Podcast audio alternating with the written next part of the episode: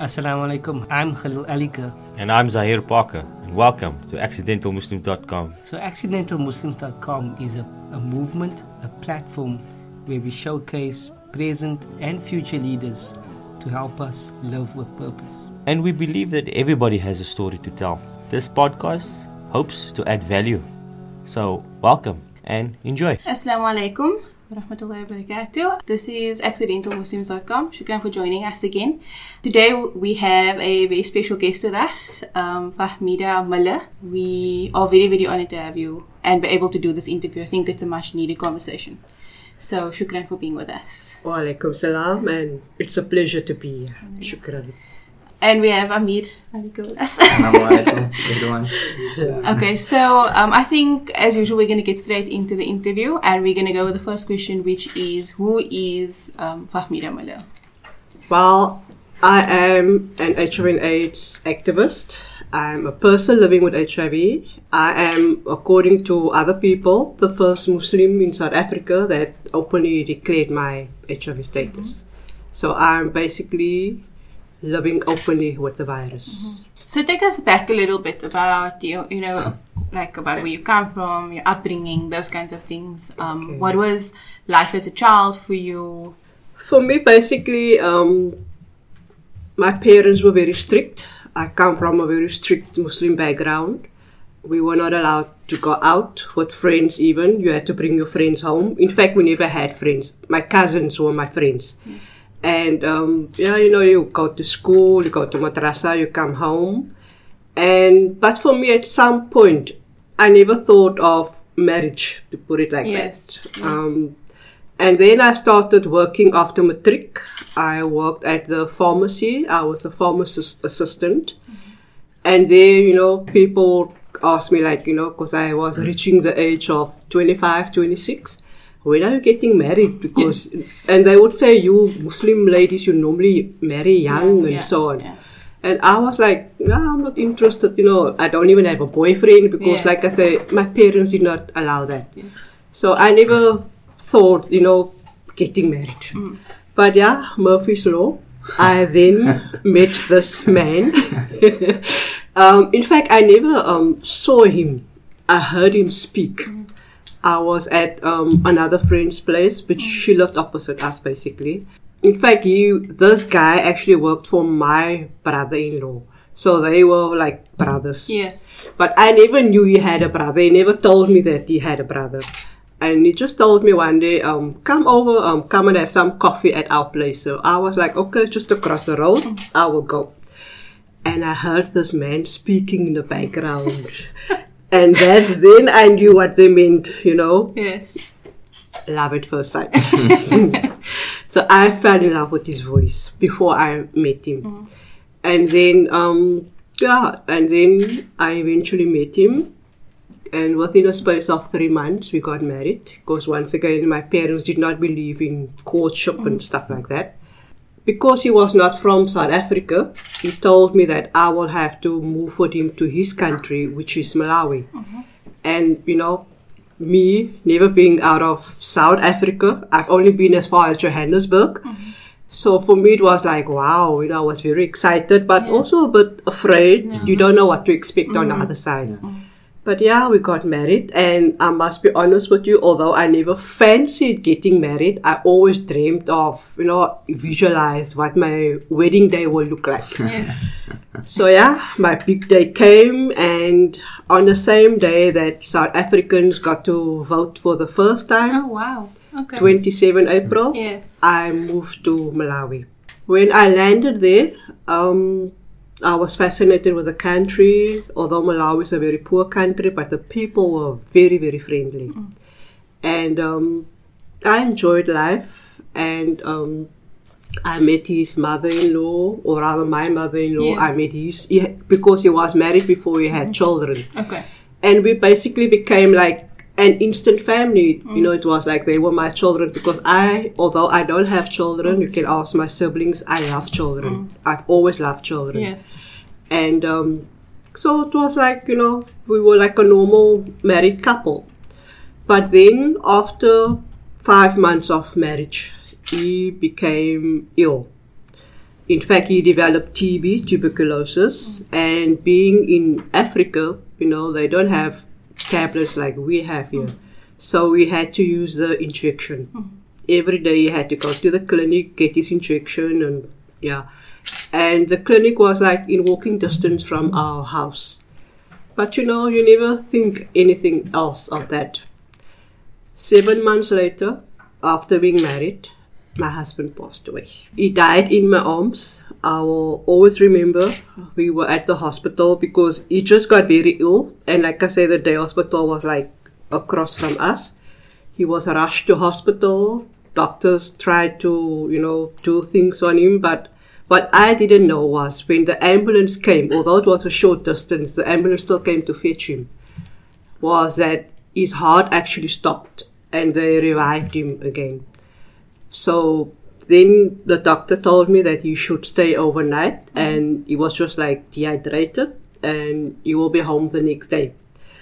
But in that space of time also, we were supposed to come to South Africa. We already booked the tickets and everything because I could see there was something more wrong with him. Yes.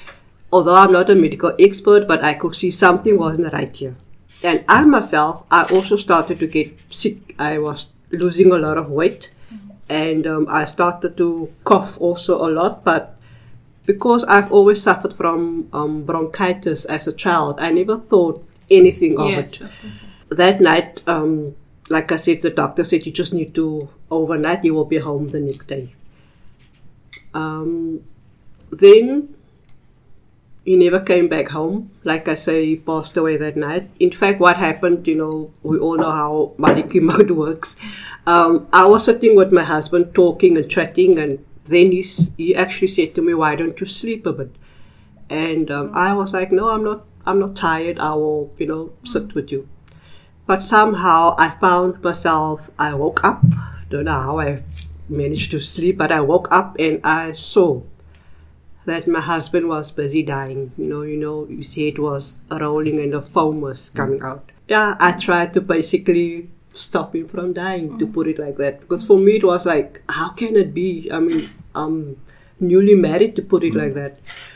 But he passed on, and I had to call my family in South Africa and tell them, and it was just very traumatic for me. After the janaza, my family in South Africa, my parents said that I should come back home. But for me, it was like, how can I just leave? Remember, his children were still there and they were like also traumatized and they didn't wanted me to leave.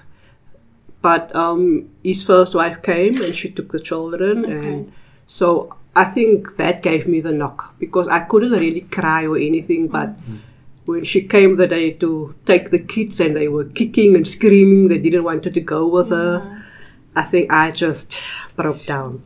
My brother-in-law's brother, he was in Malawi at that time, my sister's brother-in-law.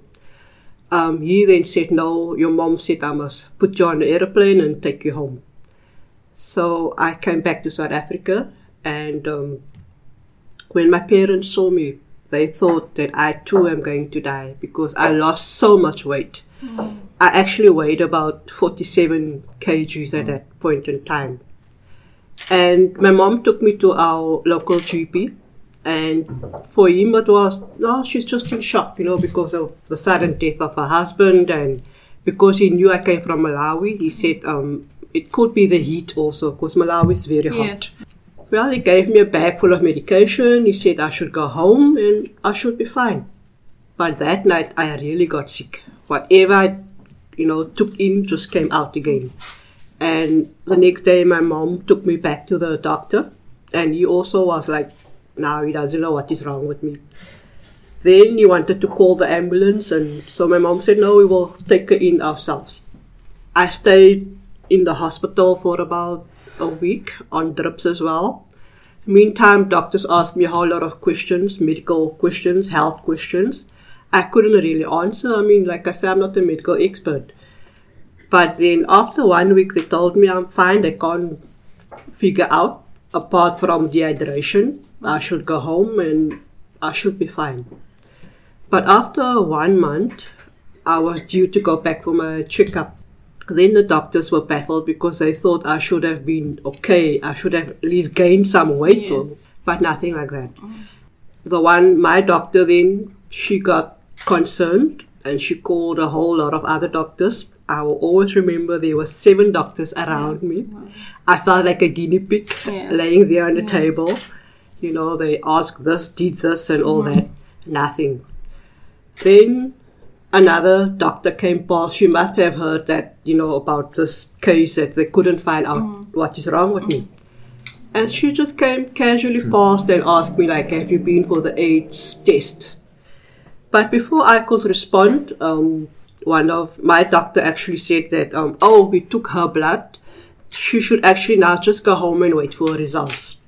As if I'm not in the room with them. That is how they were talking. But now I didn't know about my rights and, you know, things like that. And even so, AIDS, you know, it never entered my mind. And I actually felt insulted when she asked this question, but I couldn't say anything. And then my own doctor said to me, go home. I will call you myself in 2 weeks' time if there's anything wrong.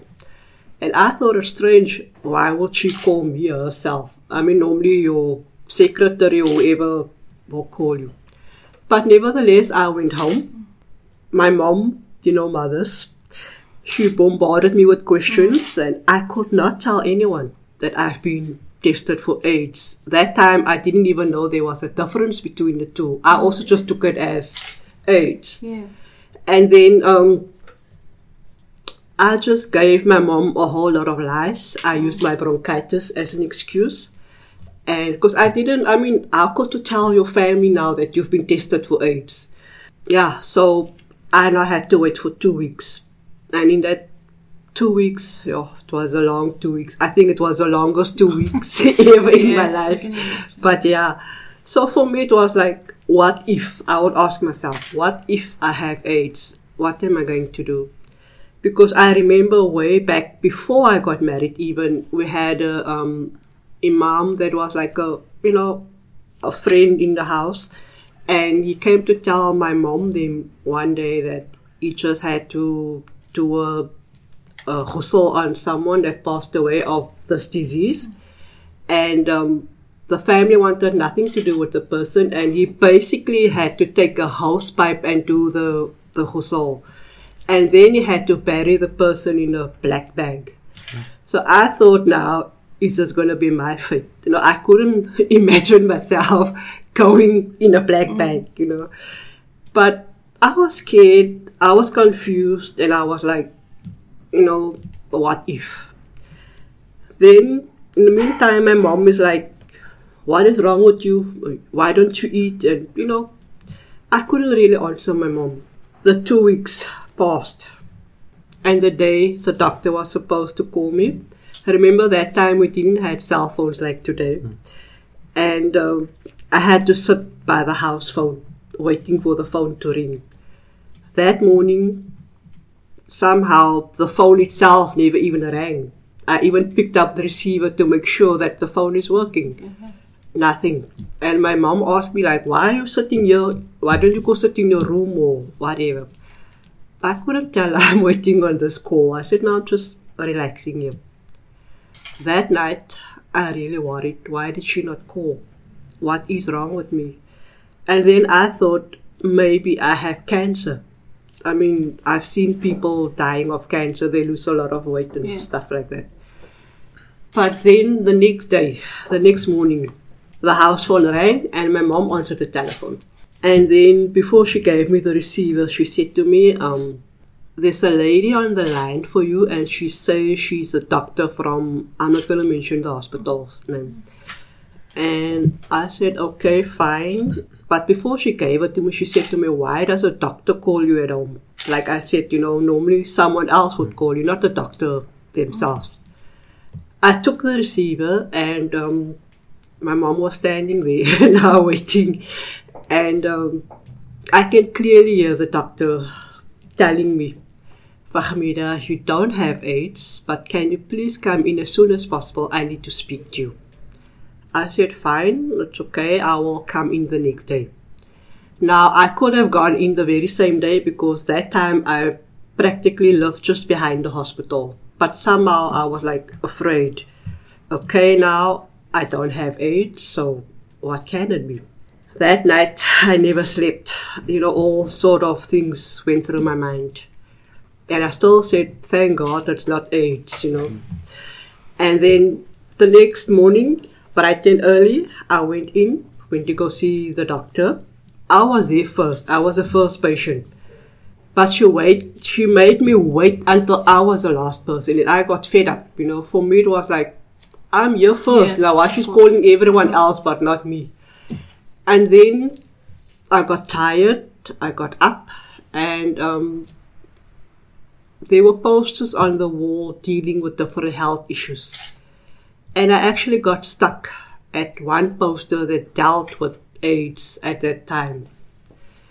The symptoms that you have, how you can contract the disease, those kind of things. And I looked at it, I read it, and at the back of my mind, I was like, I have some of the symptoms. My late husband had some of those symptoms, but she told me I don't have AIDS. I got stuck there, standing there. And then the doctor came in. Standing in the doorway, she looked at me. She started to cry. I was like, why is she crying? But at the same time, I then knew that I had AIDS because she was crying. And for me, it was like, this is something I can never describe to someone how I felt. It was like, you know, the term, someone threw a bucket of ice water over you. That is how I felt. I was shocked. I was numb. I was like, how is it possible? And on top of that, the most important question, where did I get it from? But I knew at that point in time that I had it. And then she said to me, I'm sorry, but I couldn't tell you over the phone. And, but you do have the virus. I couldn't talk. I couldn't, like I said, she was crying. I was shocked. I didn't know what to do or to say. And then she said to me, come with me to my surgery. And then we went, and again, we went through my own medical history. We couldn't find anything. And then I told her about my late husband, the symptoms that he had, TB, the loss of weight, the pimples on his body, the rashes and that. And then she said, well, this is what she actually suspected, that he's the one that infected me. Okay. Now, being married for 7 months at the age of 26, I asked myself, is this what I waited for? Because for me, with the knowledge and the, what people will tell you, you will live for 2 weeks and then you're going to die. So I was angry. I felt extremely angry, not just at him. I was angry at the whole world. I felt angry at our Creator, because at that point in time, our people led us to believe that it was a bala, it was a curse from Allah. Yes. And for me, it was like, you know, I've lived my life Islamically, so what did I do wrong, you know? And I questioned myself, I questioned my beliefs. She was still talking, but I just left. I took my bag and I just left. I just wanted to get home. How I got home, I don't know, but I found myself in my car in front of my mom's house. I was sitting there thinking, what am I going to do? I'm going to die in 2 weeks' time. I don't have a child. And on top of that, my late husband gave it to me. And I went inside.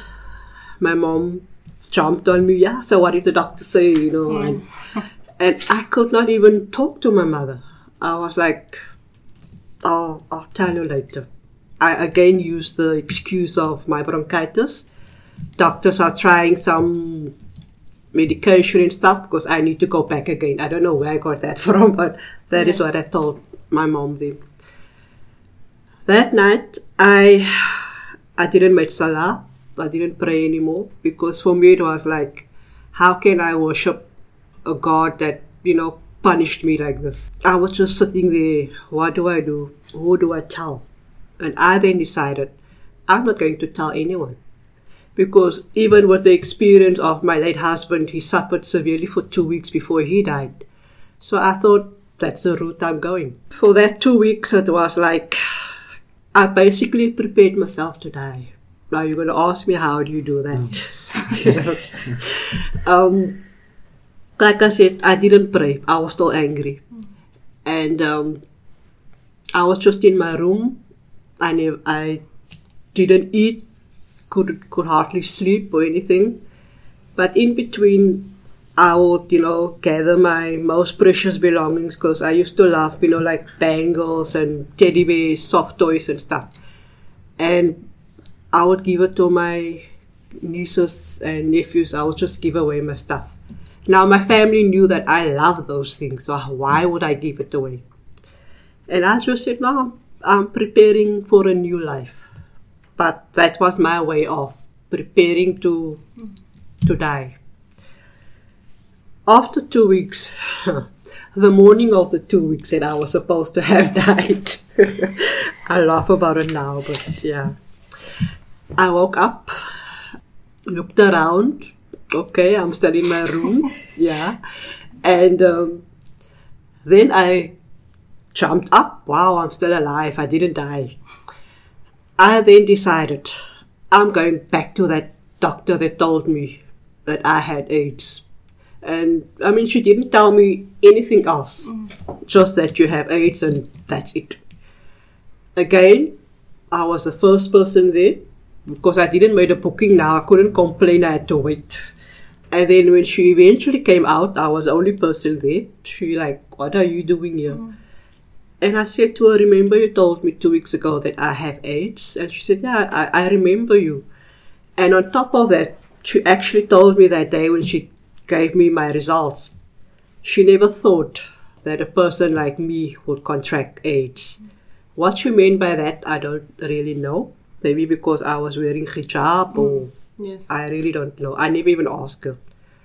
But then I said to her, you told me 2 weeks ago that I have AIDS, so how come I never died? And then she was like, oh no, that is not what's going to happen. Then she said to me, you have a lifespan of 5 to 10 years, but only if you take good care of yourself, take your vitamins, eat your veggies, do exercise. And I looked at her and I said to myself, but you're not God. You can't tell me I'm going to live 5 to 10 years. Although I was angry at Allah, I was still like, you can't tell me this. Yes. And I then decided I wanted to live. What for, I didn't know, but I just then decided I'm not ready to die yet. And then she suggested that I speak to a counselor, something which you should have done in the first place. Today I know my rights, but that time I didn't know. And then I said, yeah, I would like to do that. I would like to speak to the counselor and also maybe to other people that have AIDS. And she still did not correct me even. She just went with the flow. And then she made a booking for me to meet with the counselor. And from there, I think my life actually kind of changed. The counselor again told me that the same thing, that she will introduce me to other people living with HIV. She explained to me the difference between the two, what is HIV and what is AIDS. I think talking to the counselor helped a bit, but then at the same time, I was diagnosed with TB. Now, TB and HIV, especially in South Africa, goes hand in hand. Yes. And now it was approaching Ramadan, the month of Ramadan. Remember, I still didn't tell anyone about my status. And I was still very weak. I just wanted to sleep. I was extremely tired. And then, because the doctor, she kind of knew about Ramadan and that, and she warned me beforehand, you cannot fast. You still need to build up your body and stuff like that. And I was like, wow. You can't tell me what to do. 26 years, I've never skipped a Ramadan in my life, so how am I going to do this? And the first day, but now remember, I was on TB medication. Mm. And how it happened that time, they had like a, I'm not sure what they call it today, like a TB buddy. Mm-hmm. You had to go to someone's house to go and get your medication. You didn't get it from the clinic. So the doctor actually told me, why don't you use your... And I said to her, I cannot not fast in my house. What is my family going to say? And then they're going to ask me questions. Mm-hmm. And then she's the one that said to me, use your TB as an excuse that you cannot fast. Yeah. That you have to take your tablets and, you know, yeah. And then, but I thought I would be brave. The first day I fasted, I think it was about 11, 12. I could feel I'm going to faint. And I went to go lay down. And by 2 o'clock, I couldn't anymore. So I had to break my fast, but no one in the house knew. I pretended I was fasting. Second day, the same story. The third day, I was due at the hospital again. And the doctor looked at me and she said to me, you are fasting, eh? And I was like, I'm trying to, you know, like that. She said to me, no, you are doing more damage to your body than, you know. I said, okay, fine, I realize that. So I will go home and I will tell my family that I have TB and I cannot fast. In the meantime, my life was fine. I gained weight. My health improved. Mm-hmm. And if you looked at me, you wouldn't say there's something wrong with me. Yes. But I still needed to work on myself. I also, in the meantime, because of the counselor, I made peace with Allah. I asked for forgiveness. I started to make salah again. Because she also told me that it's not true, that this doesn't come from God. How she explained it to me. And then, but I needed to forgive my late husband. And for me, that was really difficult. That's something that I really struggled with. But I eventually did, because like the counselor said to me, if you don't, you are actually going to follow him to the grave. Mm-hmm. Because your immune system will not recover. You will die also. And then I realized what she was saying was actually true. And I slowly but surely I forgave him. I made peace with that. And I also, although it's not important how or where someone contracted HIV, but if I backtrack, I can tell you exactly how he contracted the virus. He was a political prisoner in Malawi, because their country went through the exact same changes as our country, where democracy and, you know, things like he was injected, enabled. They forced him to talk against the government. I don't know, he was some political activist there, and he refused to do it, so they injected him. So I assume that is where he got it. But like I say, even when people ask me today, I tell them, well, it's not important, because I have it, there's nothing I can do. But you get some people that's really like, but you should have do this and do that. And I said, I couldn't. My husband died, you know. But yeah. And then I forgave my late husband. I made sulh with Allah. And like I said, my life was fine. But now it was nearing the end of 1995. And remember, in South Africa at that time, people didn't talk openly about AIDS. If they did, it was in a very rude and cruel way. Yes. But for me, it was like I felt I needed to do something with my life. And like I said, the support group, they really helped me. And there I met people from different backgrounds, but I was the only Muslim there.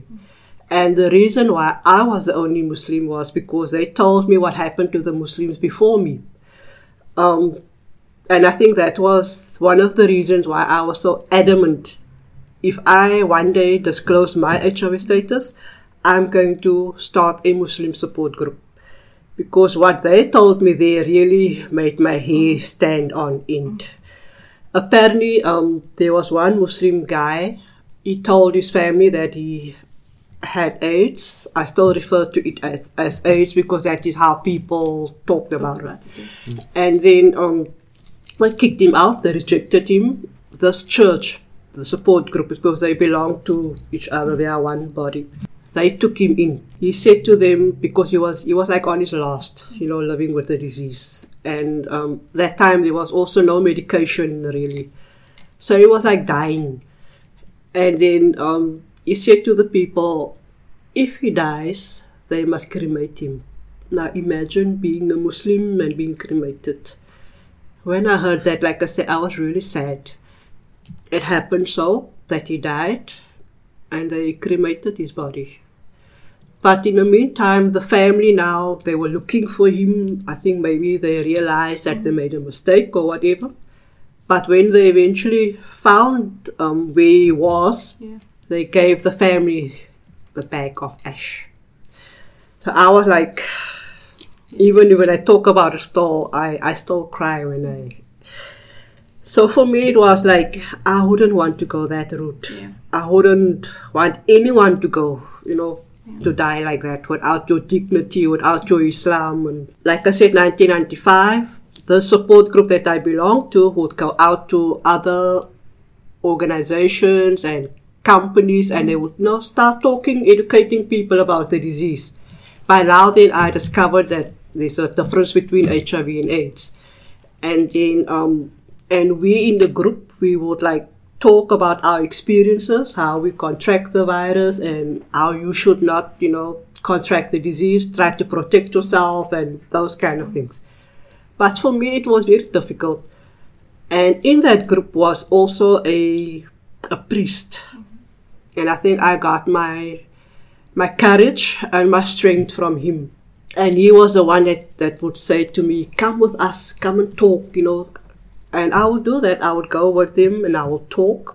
But they used to laugh at me about this. I will tell them beforehand, you must know, if I see someone with a scarf, I'm not going to talk. Yes. And like I said, they used to tease me. They would run back and say, you can't talk. There's someone with a scarf or a fist or whatever. I don't know about the other Muslims that was not wearing a scarf or whatever, but for me... So at this point you were you were speaking in public, but your family... They didn't know. Okay. They didn't know. So that's taking a risk. Yeah, okay. I was taking that risk. Yes. That's why I say if I would see someone with a scarf and that, I wouldn't. And then, but that is how I kind of pulled up the courage. And then I decided, no man, why must I keep quiet? Why can't I tell my own family that I'm living with HIV? Mm. Yeah, I think I always say for me that was the most difficult thing to do. Telling my immediate family, like my parents and my siblings, for me it was easier to tell a group like you because you don't know me. Yeah. And for me, I was also at that point, I don't care if you judge me. That's your thing. So eventually, I turned back about 4 times before I told my parents, but I knew I had to do it because, like I said, Ramadan has come and go, and things were okay. But in the meantime, still, even in my own family, people were very crude when it comes to that disease, and I would look at them and I would ask myself, what if they should know that I'm one of those people living with HIV? I remember my parents were in the room. In bed this morning, I just decided I'm going to do it. But my worst fear was, what if they kick me out? Mm. Remember the story that I told you about this guy? So that was my fear. Yes. Where am I going to go? I eventually told my parents, and my mom, she jumped up. Yeah, I knew there was something wrong with you, and why didn't you confide in us? Yeah. But my dad was just quiet. My late dad actually also passed away now. And then he actually told her, I can imagine that it couldn't have been easy for her to come to us and talk about it. And then, but he said to me, don't worry, we don't judge you. And we don't judge your husband either, because he was a good man. But he actually made me feel guilty with his next words. He said to me, you know what? You need Allah now more than ever in your life. And I was like, if only you can know what I did. But yeah. And but what I said was true also. And my parents then decided. In fact, they told me, no one else has to know. we will keep this amongst ourselves. And then my mom just said to me, but she would like for my siblings to know, my sister and my two brothers. And I said, yeah, it's fine. Whatever makes you happy, I'm okay with that. And I asked him, so we're not going to kick me out? And my dad was like, no, whatever happened to you comes from Allah. You must believe that. Then my mom went out. She was the one that informed my siblings, not me. I still didn't have that courage. Then in our own immediate family, things were okay, things were fine. But just one thing which my parents did, which I didn't like. My younger brother was about to get married in Malaysia. And they were supposed to go for the wedding. Yeah. And they cancelled their flight. They didn't want it to go. Because they thought, like I did, I'm going to die tomorrow. You know? Yes. And the more I was telling them, I'm not, you can go, I'm fine. And then my sister then decided that the family must go for counseling so that they can know also how to treat me and how I can treat them, vice versa. And I think that helped a lot. But still, my parents, especially my mom, she refused. She didn't want to go. What was that? So that moment, because all along they didn't know and there was other people that knew and all of that. What was that moment like where you finally told your parents? It was a huge relief for me. I was very much relieved. And I felt like now, I don't care who else finds out. I'm okay with that. But like I said, my parents' decision was that, or their choice was that we should keep it amongst ourselves. And okay. I mean, I could respect that. 1995, 1996 then. Like I say, in the meantime, things were okay. Things were fine, but in South Africa now, people started to talk openly, no longer that judgment and stuff like that. But that was it, but still, And I myself, I was starting to feel agitated because I wanted to speak openly, but I couldn't. Then one day, at the support group, there was some kind of meeting. My parents used to go with me also because now they knew about it and they would join me. And then I actually decided that I wanted to disclose my HIV status. But before I did that, I kind of called around to other Muslim health organizations or dealing with health or something like that. And the response that I would get from them was, because I wouldn't give my name. I would just say, I'm inquiring, where can someone that is Muslim can get help if they are HIV positive. And the response was, who are you? What is your name? Yeah. And do you have AIDS? And I would be like, that is not what I was asking you. Yes. And then, so I just decided, okay, they're not very friendly, so I just left it like that. At this meeting, like I've said, there was a Muslim guy. Because now we mingled and we were talking with other people, and then this Muslim guy asked my dad, Arham, what are we doing here? How come a Muslim group, what are you doing at the Christian support group? Mm. So my dad asked him the same question back, what are you doing here? And then he actually said that he is from the Islamic Medical Association. Yes. Yeah. And he's actually looking for Muslim people living with HIV. And because he was in the field of TB, but he knew that there are Muslims living with HIV, but they're not coming forward. So he's looking for Muslims. So he actually initially thought that my dad was HIV positive because he didn't see me because I was on the other side of my dad with my hijab, so he didn't see me. Yeah. So then my dad said to him, my daughter belongs to the support group and she is the one that is HIV positive. Oh, wow. Okay. And with that, I walked around my dad and I said, yes, I am the one that is positive. So what do you actually want? Yes. But do you mind if I have a chat with you? And I said, yeah, it's fine. We can talk. And then he said to me, like I said, they are looking for Muslim people to be open about their status, and his wife is a radio presenter, something at Radio 786, and He asked me if I don't want to go on air and talk about my experience living with HIV. Mm. And I said to him, well, let me think about it. I didn't give him a straight answer. I said, I need to first ask the permission of my family, and then I will get back to you.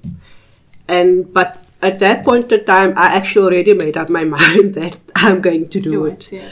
Because like I said, I was tired of hiding and keeping quiet. And in the meantime, more and more Muslim people were dying because nobody talked about it.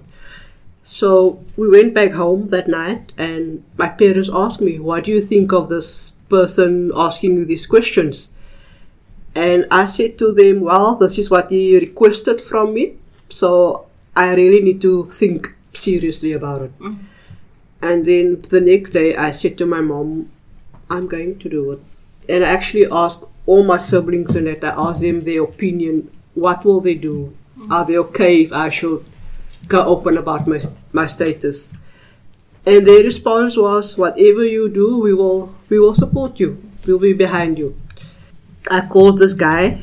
I called him and I said to him, I'm ready. I want to do it. So I went on air on Radio 786. I declared my HIV status. But the reason why I agreed to do that on that particular slot, because it dealt with health issues. And I know that all of my family listens to that particular program. Oh, wow. Okay. Because at the next event, family event, they will discuss whatever topic was on air. So it was now the perfect chance for me. And then I went on air, talk, gave my name, blah, blah, blah. And I don't know where I got the courage from to do it. But like I said, I just felt I needed to do this. Now, there was a call-in session. People could phone in and comment or curse me or whatever. But alhamdulillah, no one did. The response was overwhelming. People were like, it's my time. And there we would also hear how they have lost family members to this disease, yes. How they were rejected because of the people that died of HIV. I went home. But like none of my family members called in. Like I said, I knew they were listening.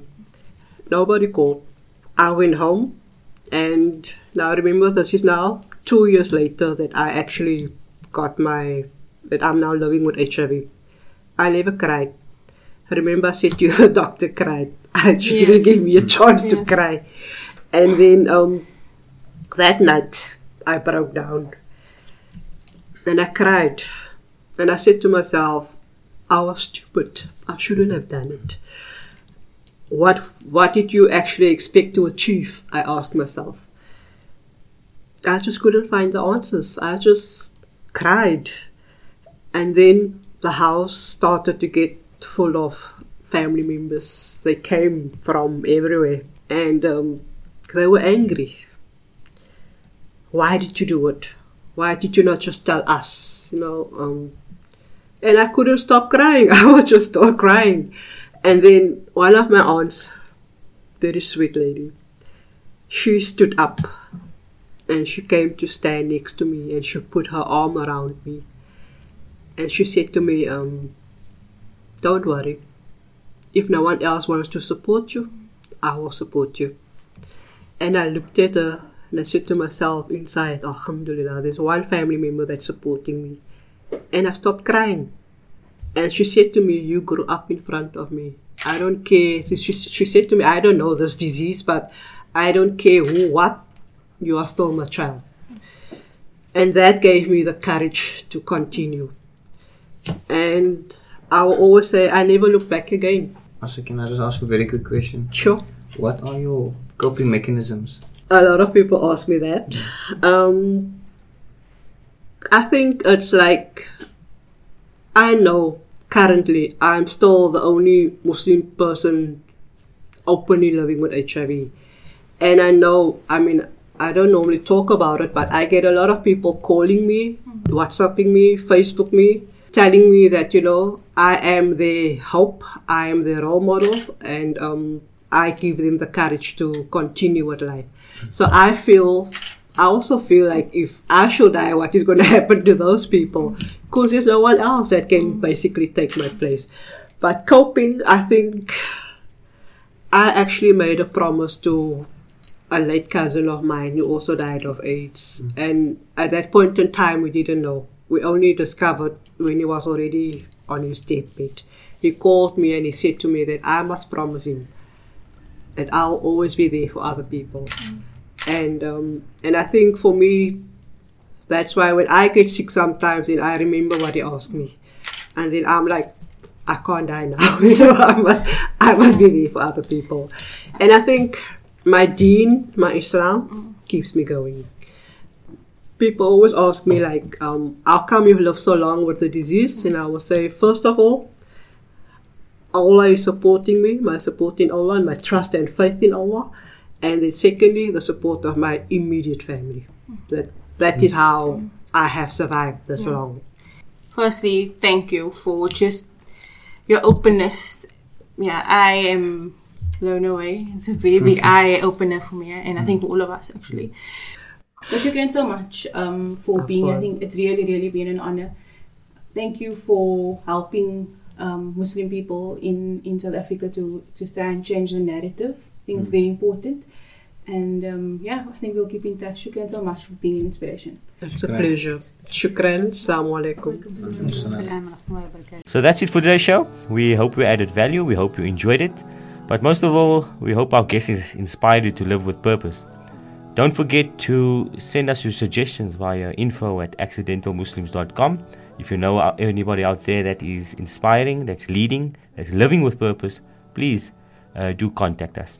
And remember, feedback is our oxygen. So follow us on social media. We're on Facebook, Instagram, and Twitter. I hope you enjoyed. God bless. Assalamu alaikum.